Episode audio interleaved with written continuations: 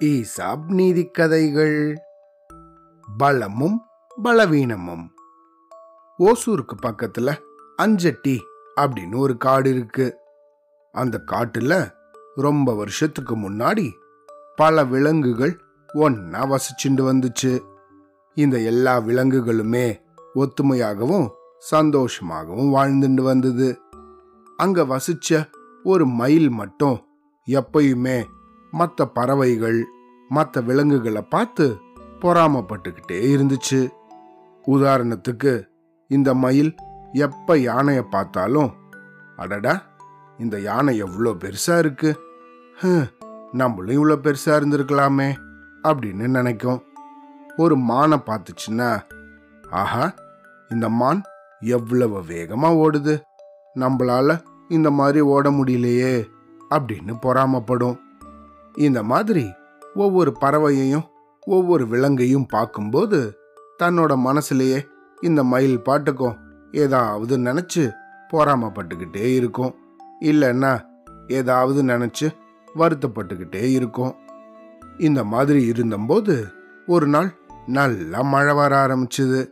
மழை வர ஆரம்பிச்சதும் இந்த மயில் தன்னோட அழகான தோகையை விரிச்சு நல்லா ஆட ஆரம்பிச்சது. அப்போ ஆடிக்கிட்டே பாடலாம் அப்படின்னு நினச்சி ஏதோ இது பாட ஆரம்பிச்சதும் அடடா நம்மளோட குரல் இவ்வளவு மோசமா இருக்கே அப்படின்னு நினச்சி திடீர்னு அழ ஆரம்பிச்சிடுச்சு.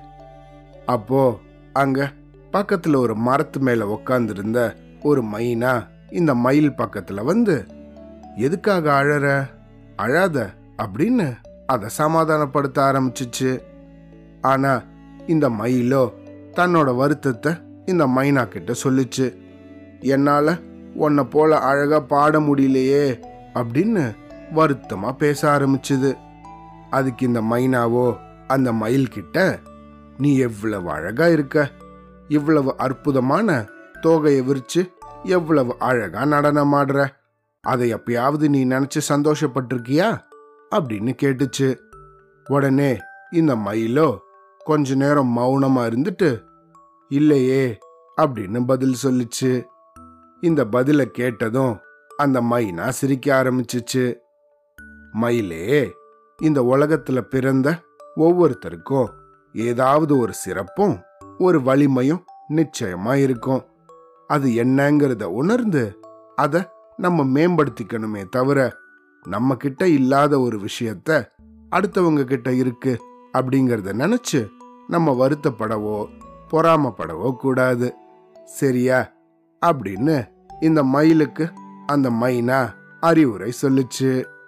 இதை கேட்டதுமே இத்தனை நாளா தான் அறியாமையில இருந்ததை உணர்ந்த இந்த மயில் அந்த மைனாவுக்கு நன்றி சொல்லிச்சு.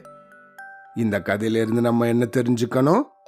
நம்மளும் நம்ம கிட்ட இருக்கிற விஷயங்களை வச்சு எப்பயும் சந்தோஷமா இருக்கணும்.